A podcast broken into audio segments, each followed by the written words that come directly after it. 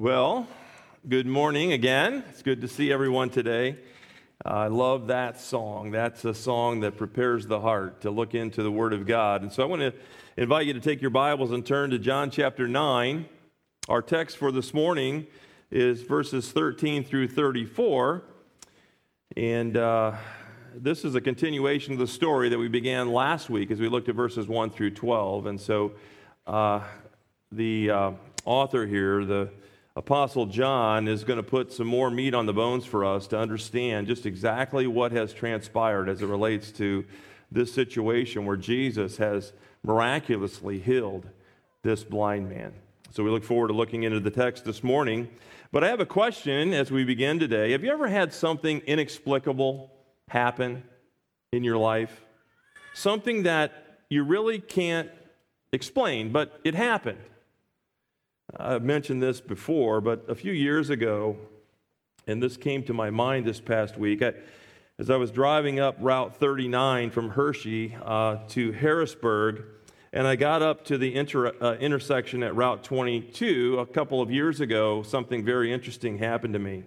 As you know, it's a four way stoplight there. So I, at the time, back a couple years ago, I was stopped there waiting for the light to turn green. It turned green. I looked both ways, and then I slowly turned out to the left, and there was a car that had to be going 100 miles an hour or more that blew through the red light and was right on me. In my mind, at the time, there was nothing I could do to avoid a catastrophic crash.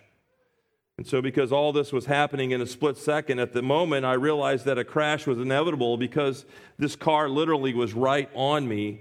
I instinctively dove into the middle of my car. I covered my head to absorb the crash. My hands were off the steering wheel, my knees were up to my chest, and I was just waiting for the impact.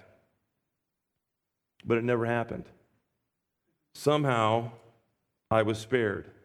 When I realized that the crash didn't happen, I straightened up, grabbed the wheel, got control of the car, pulled the car over to the side of the road to collect myself and to try and make sense of what just had happened. In my mind, it was like the other speeding car went right through my car, or like the other car was somehow lifted up over the top of my car. I have no idea what happened that day, other than what seemed unavoidable and imminent never came to pass. I can't explain it, I can't make sense of it, but that's what I experienced that day.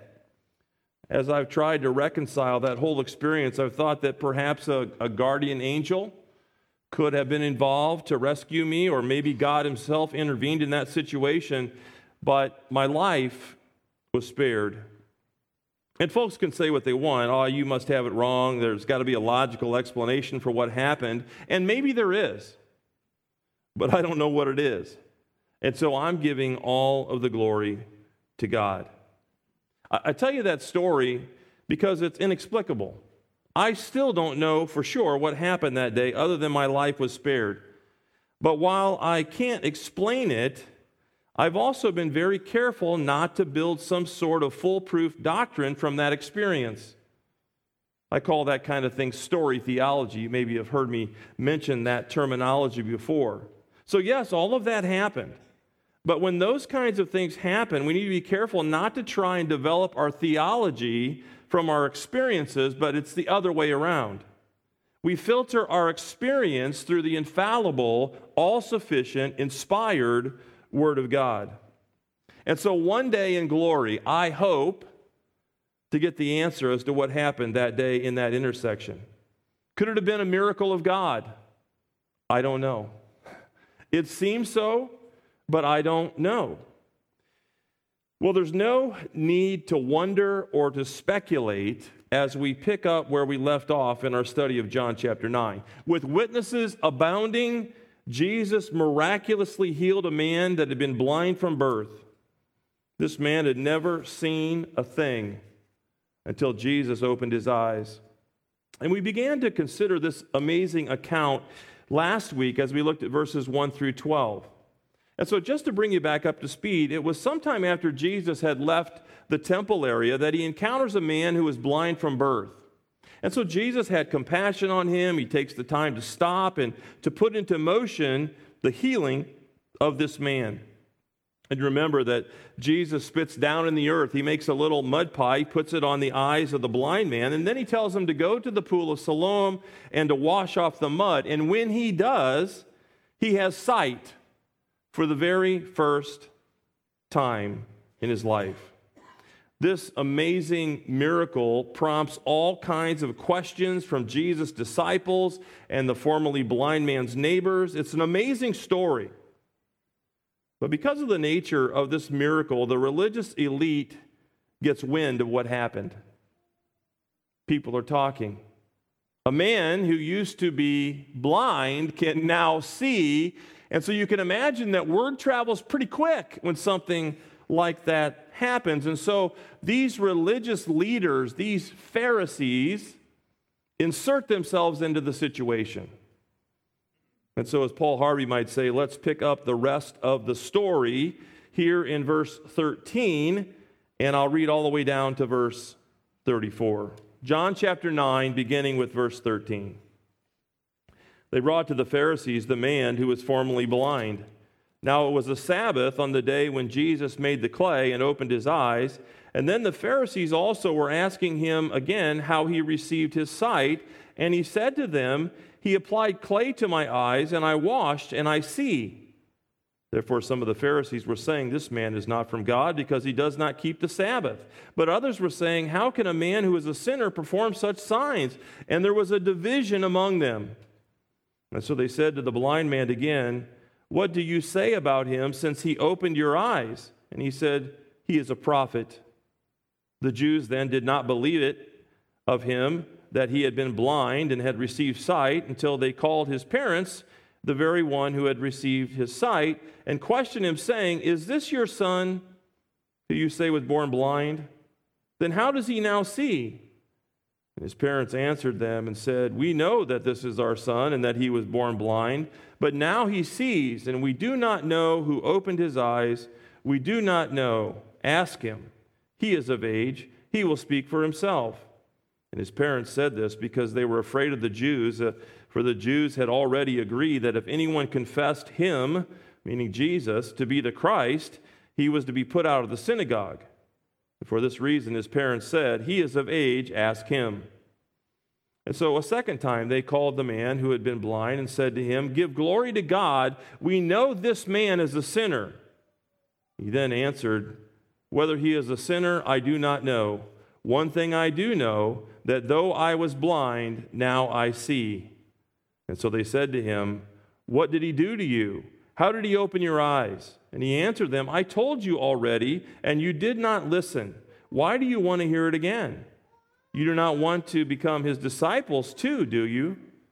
And they reviled him and said, You are his disciple, but we are the disciples of Moses. And we know that God has spoken to Moses, but as for this man, we do not know where he is from. And the man answered and said to them, Well, here's an amazing thing that you do not know where he is from, and yet he opened my eyes. We know that God does not hear sinners, but if anyone is God fearing and does his will, he hears them. Since the beginning of time, it has never been heard that anyone opened the eyes of a person born blind. If this man were not from God, he could do nothing.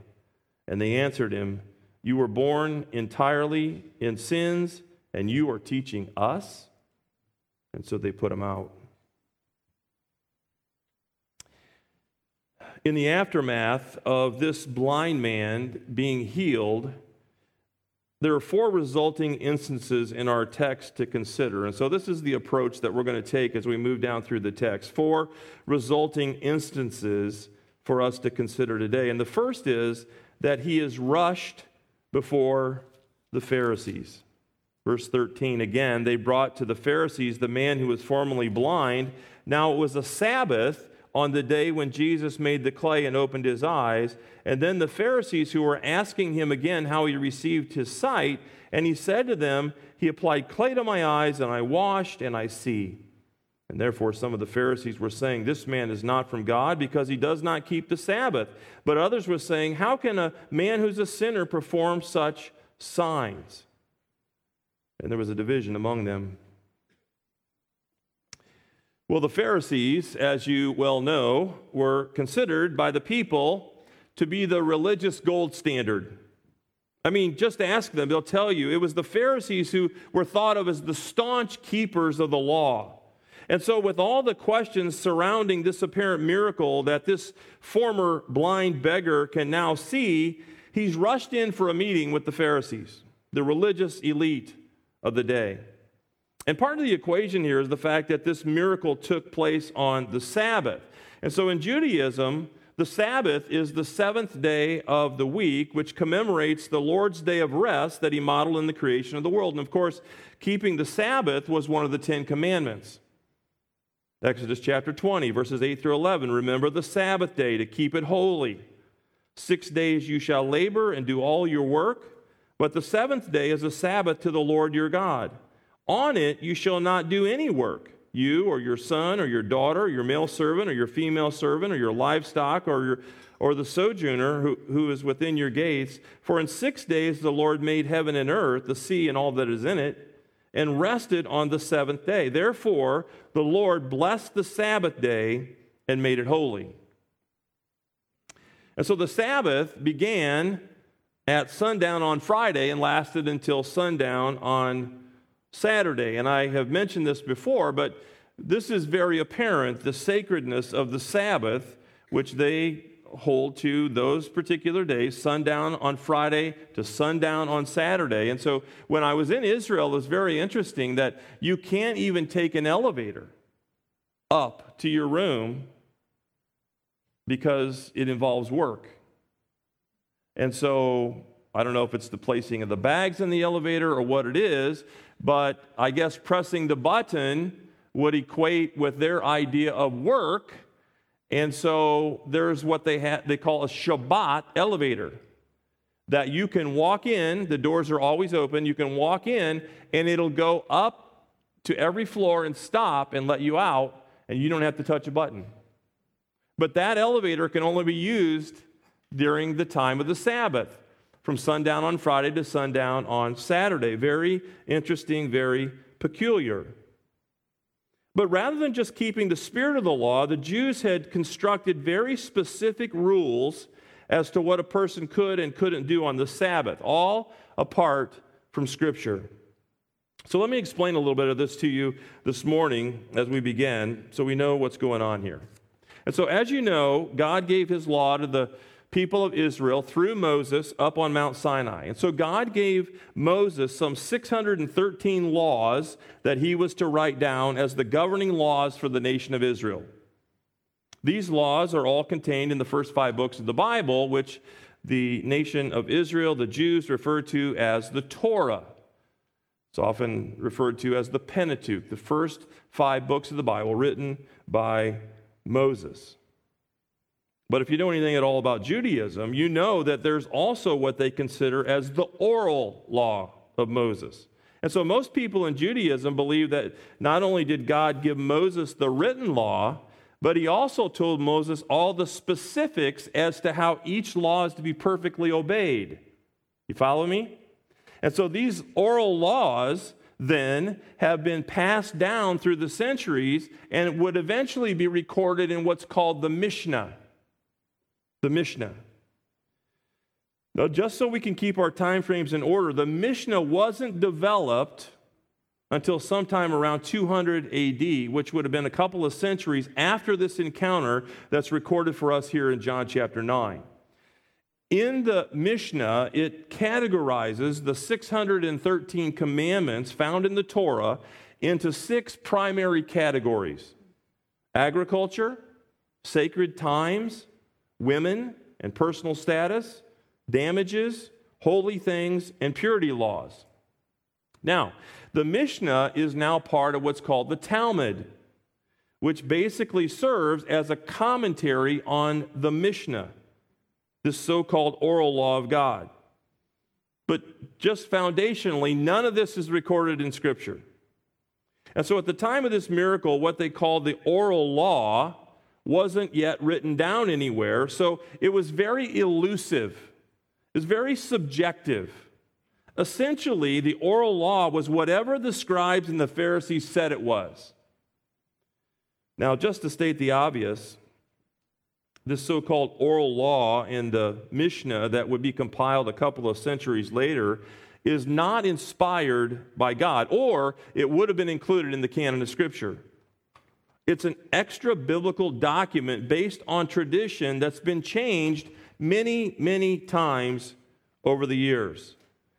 But the Pharisees placed it on par with Scripture, much in the same way that the Catholic Church places tradition on par with Scripture. So, if you're tracking with all this, you can see the convenience of such a document, the control that those who set these outside rules around the original commandment of God, you can see the control that they would have for people to keep certain rules. Not because these rules are in Scripture, but because they are tradition. Okay? Now, let me just give you a made up example of this. I was trying to think of a example that I could give to you so that we could kind of understand how this works. So let's just say that there was a written law uh, that everyone is to attend church on a Sunday. Okay? So that's the law. You have to attend church on a Sunday. Well, that's the law, but the so called oral law or this oral tradition would expand upon that by adding rules. Like you have to attend church on Sunday unless you are in a hospital, on your deathbed, on oxygen. If you're not, then you are required to be in church on Sunday.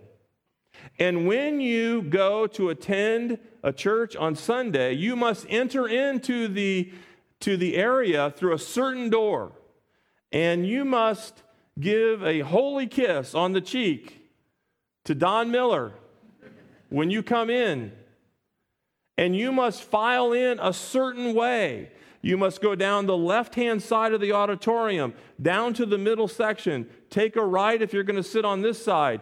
Stay on that side if you're going to sit on this side. And all these details, all these rules, all these extra things that would go along with this original law that you're to attend church on Sunday. And so you see how it works. And so this has been developed over time, changed over time. To suit who? I don't know. Maybe the scribes, maybe the Pharisees, maybe for them to have control over what the people do. But this is the situation that is at hand. And so, as we look at this today, we need to realize and recognize that Jesus did not violate any law. Jesus is the author of the law. As God, Jesus is the author of this law that was given to Moses. And we'll see here in a moment that they want to accuse Jesus of violating this law. And so it isn't anything to do with whether or not this guy was blind and now can see. That's sort of pushed back into the background now. Now all of the focus is on Jesus. All of the focus, all of the attention is on him.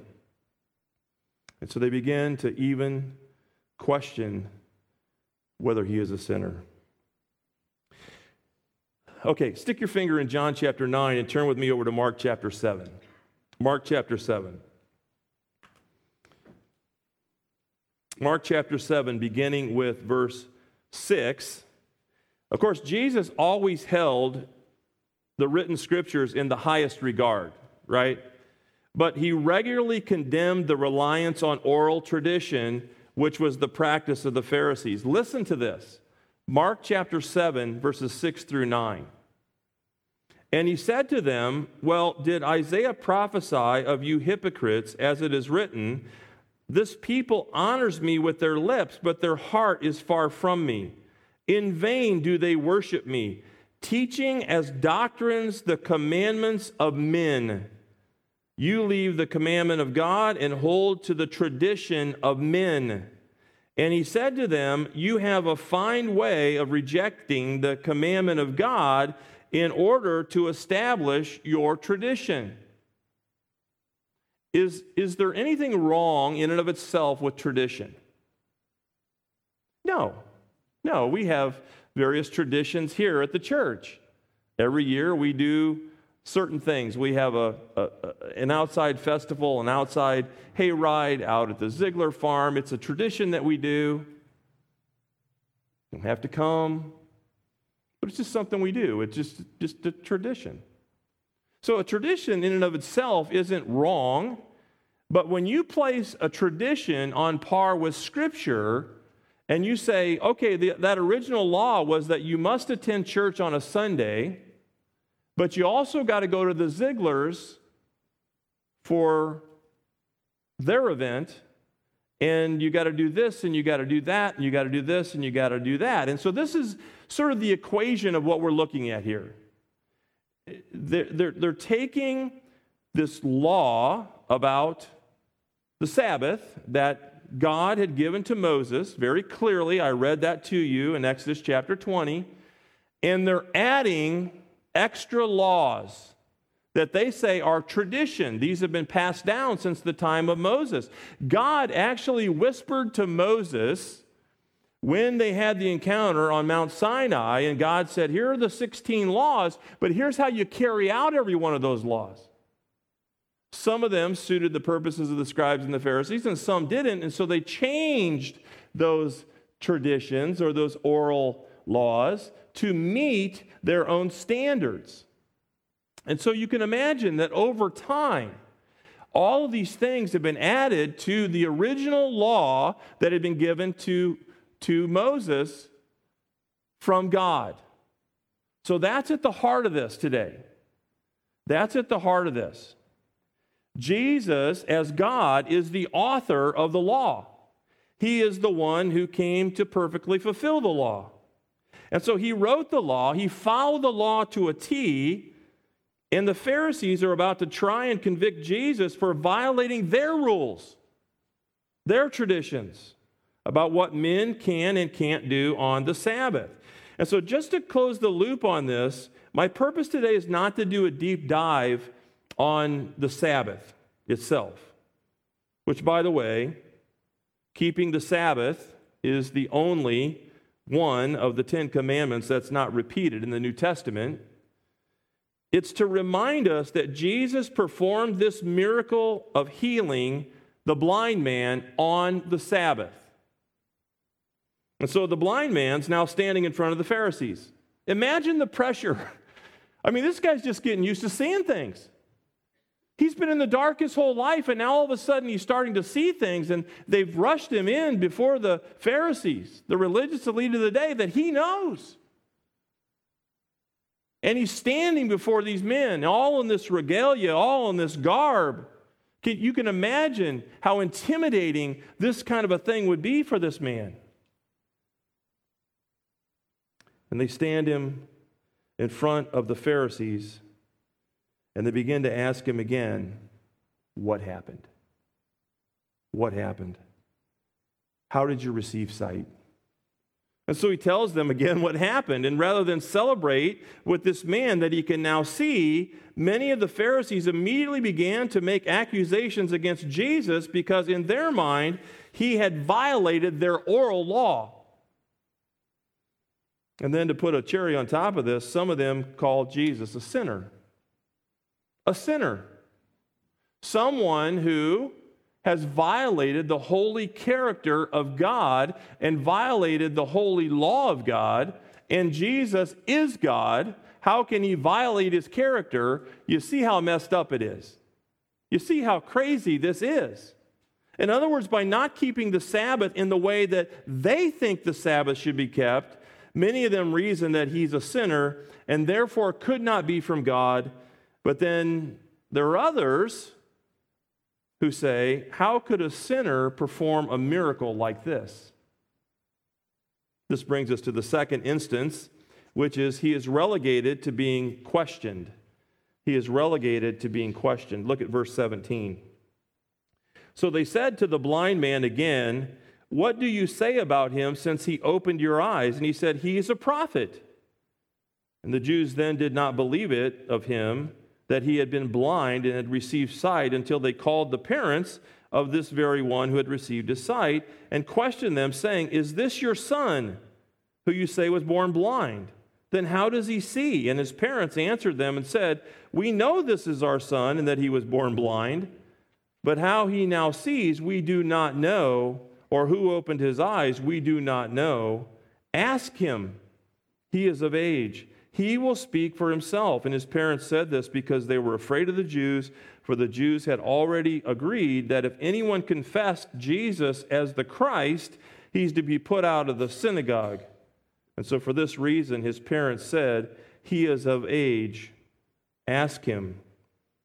So, a second time, they called the man who had been blind and said to him, Give glory to God. We know that this man, Jesus, is a sinner. And so their questions to this formerly blind man get more pointed and specific, don't they? They ask him what he thinks of Jesus. And so he gives them an honest answer that they don't want to hear. He says he's a prophet, which meant in his mind, Jesus must have been sent by God. He must be of God. Otherwise, how in the world could any of this have happened? But most of the Jews can't believe it. They would not accept that this man was blind and miraculously healed by Jesus because if he is, then Jesus is of God. And so they called the blind man's parents in. And so you can imagine the tension in the room. Here, their son is, who's been blind ever since they've known him, since birth. He can see. All of the scribes and the Pharisees are surrounding them. They come into the mix, and these religious elite want verification that this is indeed their son and that he was blind from birth. And so the parents affirm that it is true. He's our son. He was born blind. He's been blind his whole life, but now he can see. But when questioned further, the parents say to the Pharisees that they too don't know how this happened.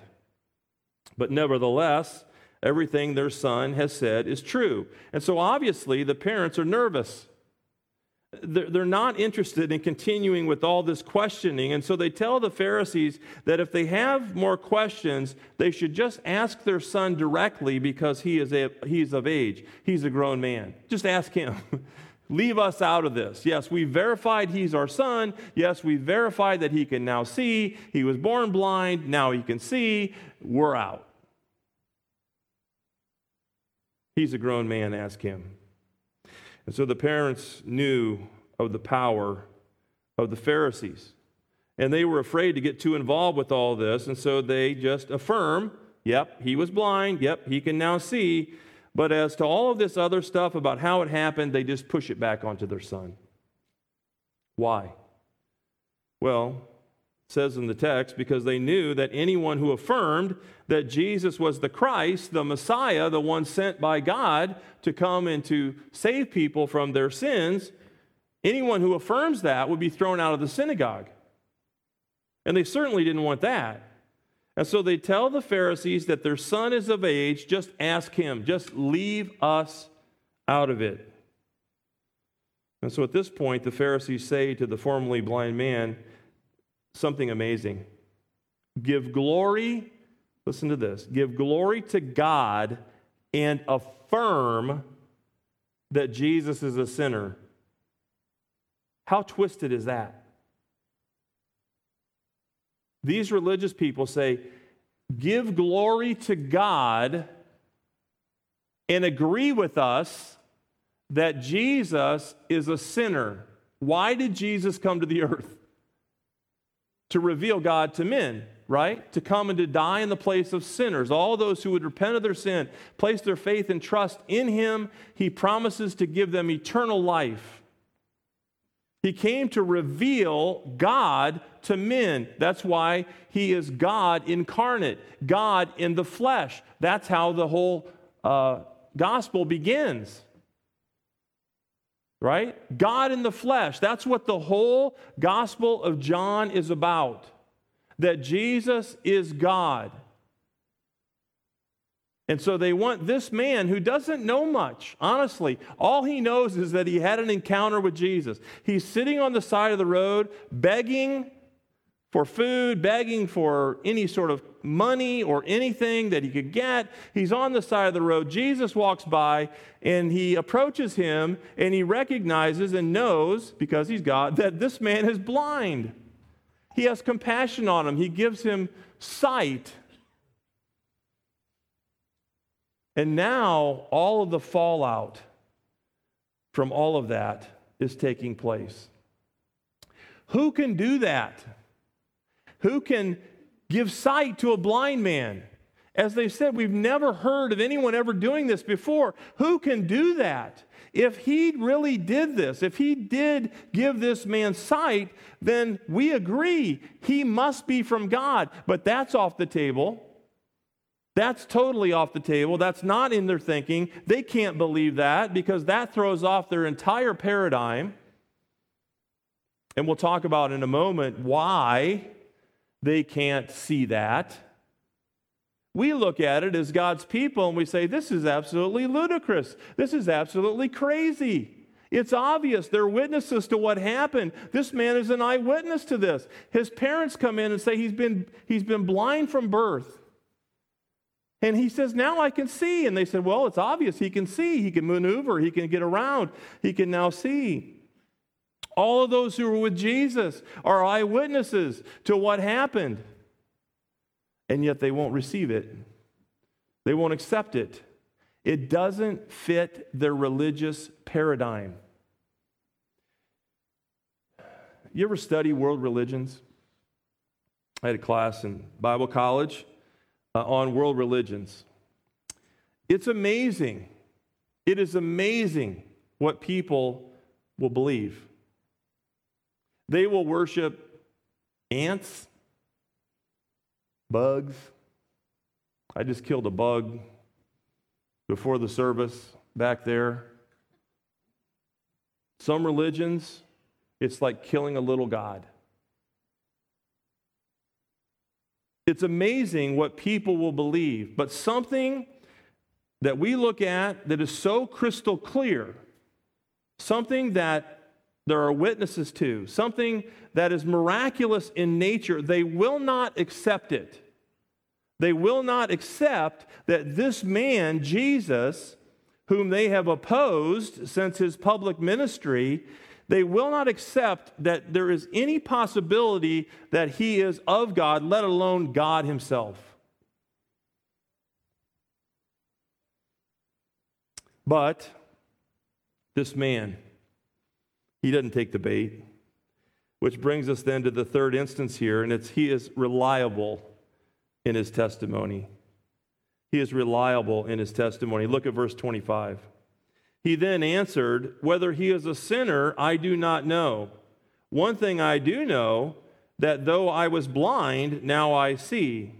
And they said to him, What did he do to you? How did he open your eyes? And he answered them, I told you already, and you did not listen. Why do you want to hear it again? You do not want to become his disciples too, do you? Now, that's a hint there, by the way. You don't want to become his disciples too, do you? Something is happening in the heart of this man.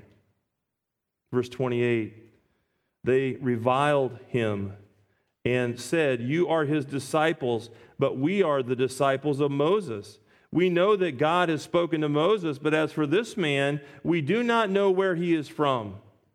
And the man answered and said to them, Well, here's an amazing thing that you do not know where he is from, and yet he's the one who opened my eyes. That's what happened, he says. It's been verified by everyone who was there and was around the situation. My parents have come in, they've given testimony that I've been blind my whole life. I'm standing before you right now as a formerly blind man that can see. You have a blue coat on, you have a red coat on, you have a purple coat on, you have a black coat on. I can see just like you, but for the first time in my entire life. So, this is so good, isn't it? This man who was formerly blind, he doesn't take the bait from the Pharisees and enter into this theological debate over whether Jesus is a sinner or not. He just boldly reiterates that Jesus is the one who healed him from his lifelong blindness. He's not wavering from that. With all of the possible ramifications of saying that, he doesn't care. He's bold in his testimony. This is what happened. I'm not recanting. And so the Pharisees continue, continue to badger him on the details. They ask, uh, What did he do to you? How did he do it? How did he open your eyes? And the man said, I've already told you this. I've already told you what happened, but you didn't listen. Do you really want me to tell you the whole thing again? And then, to me, the mic drop. He says, Why? Do you want to become his disciples too? You can imagine that this irked the Pharisees, it riled them up. And so they chastised the man. They said, You may be a disciple of this man Jesus, but we are a disciple of Moses. As if that's the ultimate trump card. They go on to say, We know that God spoke to Moses, but we don't even know where this man Jesus is really from. I hope you're catching all this. This is the fruit of their spiritual blindness. So then the formerly blind man basically says, What does it really matter where he's from? He just opened my eyes that I might see for the very first time. In other words, let's just keep the main thing the main thing. All these ancillary things, all these secondary things, these minor things, let's just keep the main thing the main thing. I was blind. He healed me from my blindness. Who cares where he's from?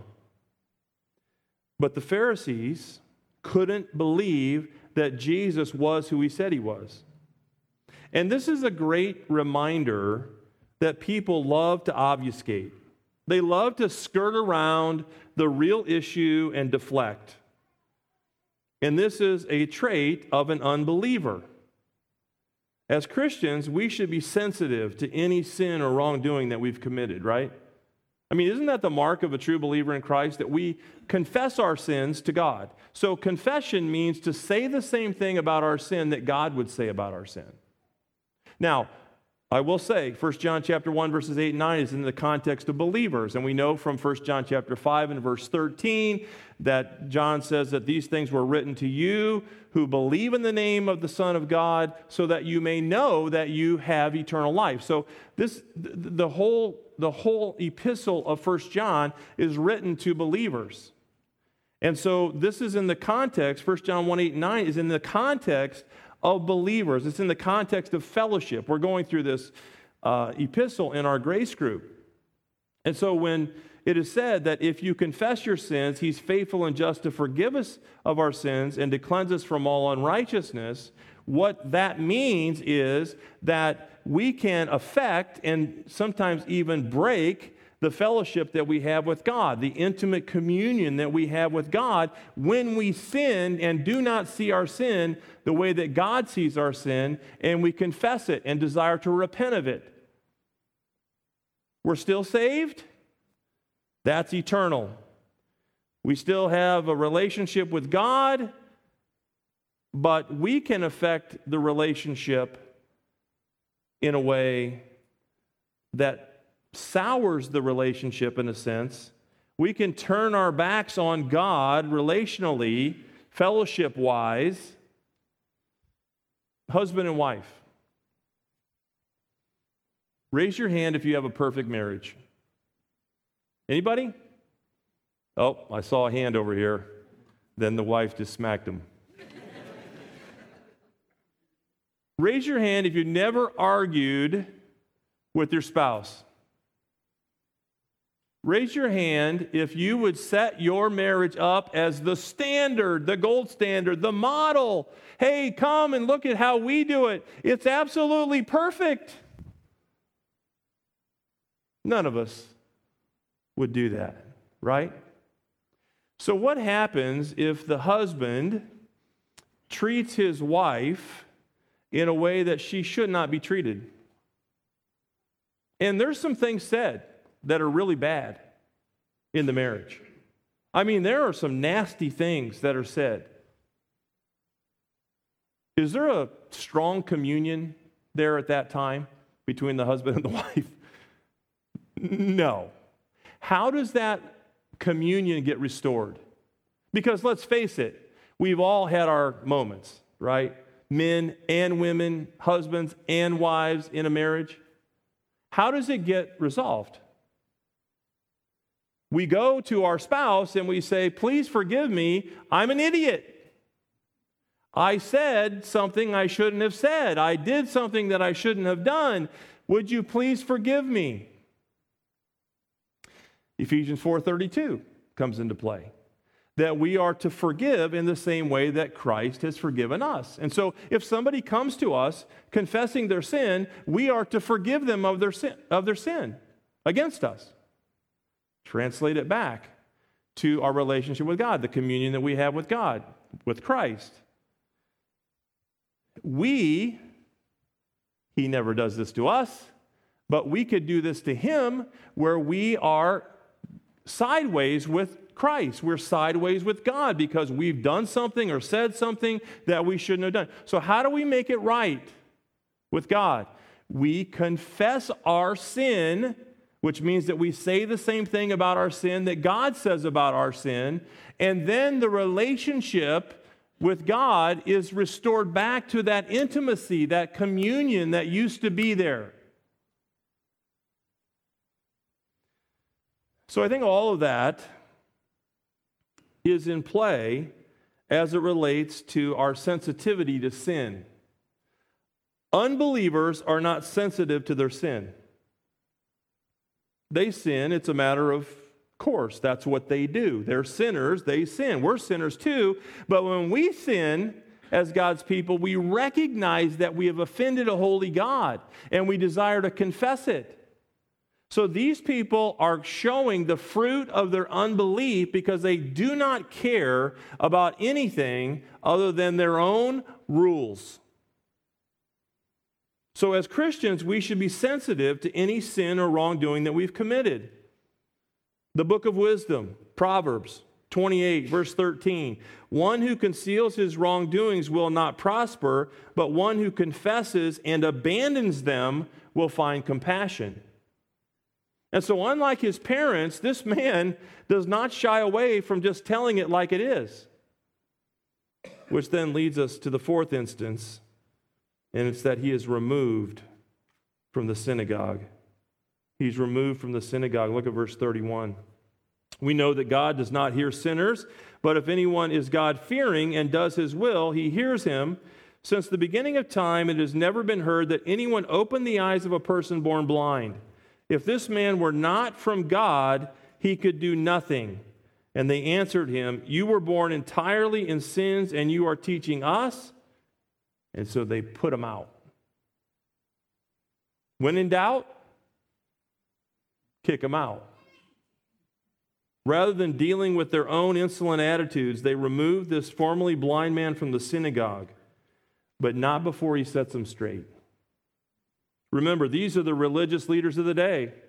They're, the relig- they're in the religious capital of Israel.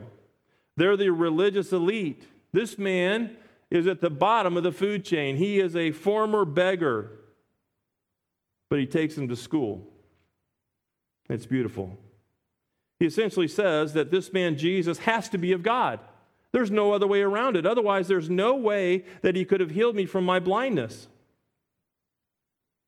Now, we're not done with the story. We're going to finish up chapter 9 next week. But what we have here are two parallel tracks you're seeing as we go through. One involves physical blindness, right?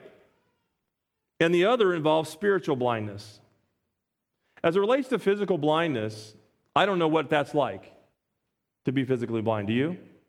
I mean, I don't know that we have anyone in our church that, that doesn't have at least partial sight.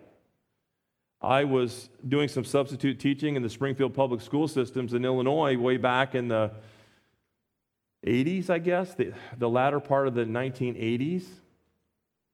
And so I wouldn't know from day to day what assignment I was going to get. I would be in a, uh, you know, a high school science class, or I would be in a high school history class, or a middle school you know, language arts. I, I didn't know. From day to day, I had no idea what my assignment would be. One day, I get a call from the district, and they said, Would you be willing to take a class of blind children for a week? I'm thinking, what am I going to do? How do you teach? I mean, like, there, there, are people that go to school to learn how to teach children that can't see.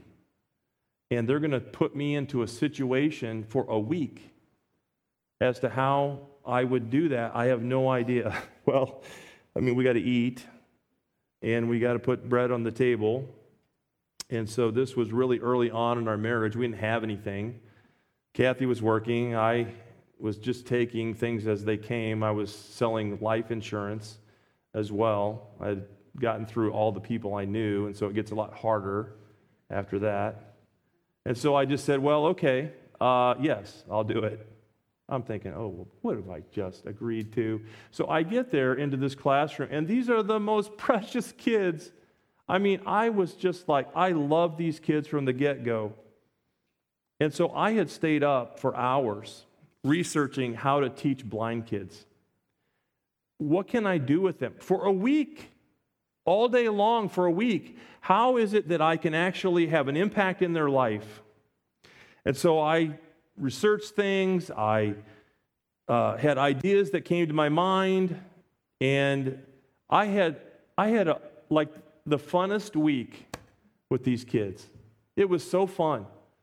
I, I was looking forward to every day getting there and just being with these precious little kids, elementary age, I think kindergarten, first grade, little kids, blind.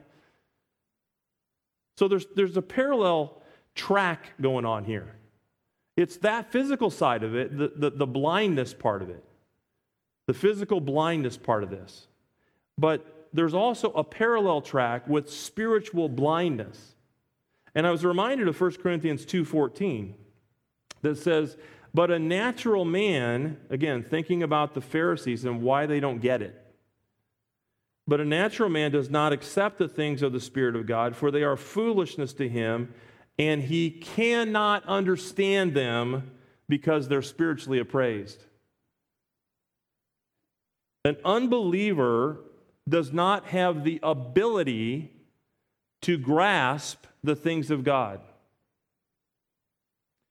Just in the same way as someone who has physical blindness cannot see things, someone who is spiritually blind also cannot see things in a spiritual way. These Pharisees are religious, but lost. And in the same way the physically blind man had to be miraculously given sight, it's the same way with those who are spiritually blind. Their eyes must be open to the truth of the gospel by the Holy Spirit of God. And how does that happen? God performs a miracle. He removes the scales from our eyes. We see our sin for what it is, and we see Him for who He is. And the Pharisees can't believe that any of this could be true because it didn't fit their in their box. It didn't fit their paradigm. It cannot be true, they reasoned. Folks, let me remind us today God is a miraculous God. He's still performing miracles each and every day. He's just not using Benny Hinn to do it. But God is a miraculous God, isn't He? I mean, think about what He did in your life. You were spiritually blind. You couldn't see Christ if you wanted to for who he was. And then God did a work. He opened our eyes to who Jesus Christ is and our need for a Savior and our own sin. And God did an amazing thing. He took spiritually blind people and made us alive. We can see. It's amazing. He removed the scales from our eyes and if you know Christ as your Savior and Lord, you are a walking miracle. That should change how we live. That should change how we think. That should change our priorities. That should change what we do day in and day out. We are a walking miracle. We have been changed by the power of the Spirit of God. We were spiritually blind. We're spiritually now have sight. We can see these things.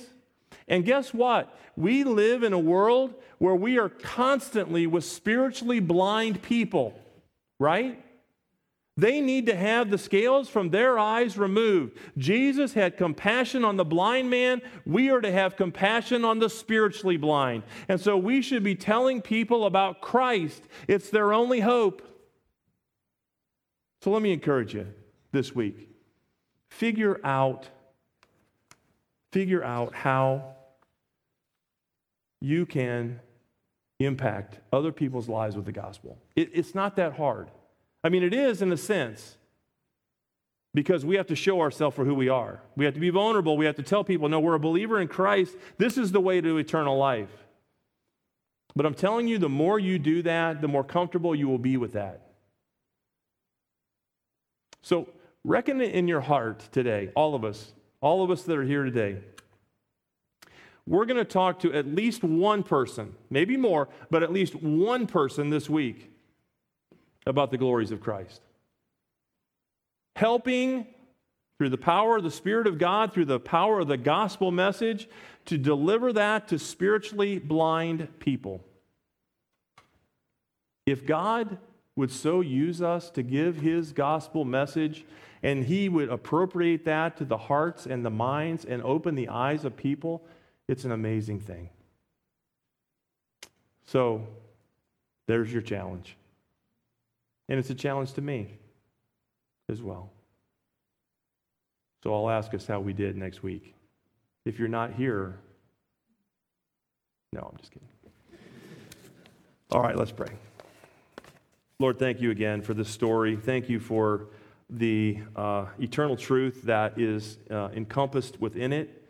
Thank you for Christ. Thank you for his example. Thank you for the testimony of this uh, blind, formerly blind man, too, and we'll learn more about him next week. Uh, but what an amazing story. Thank you for it. And Lord, I pray that you would touch the lives of people uh, with your gospel through your spirit this week. And Lord, use us as a church to be your ambassadors. Help us, Lord, to have the boldness of speech to talk to people about Christ. We thank you and we praise you. And it's in the name of Jesus we pray. Amen.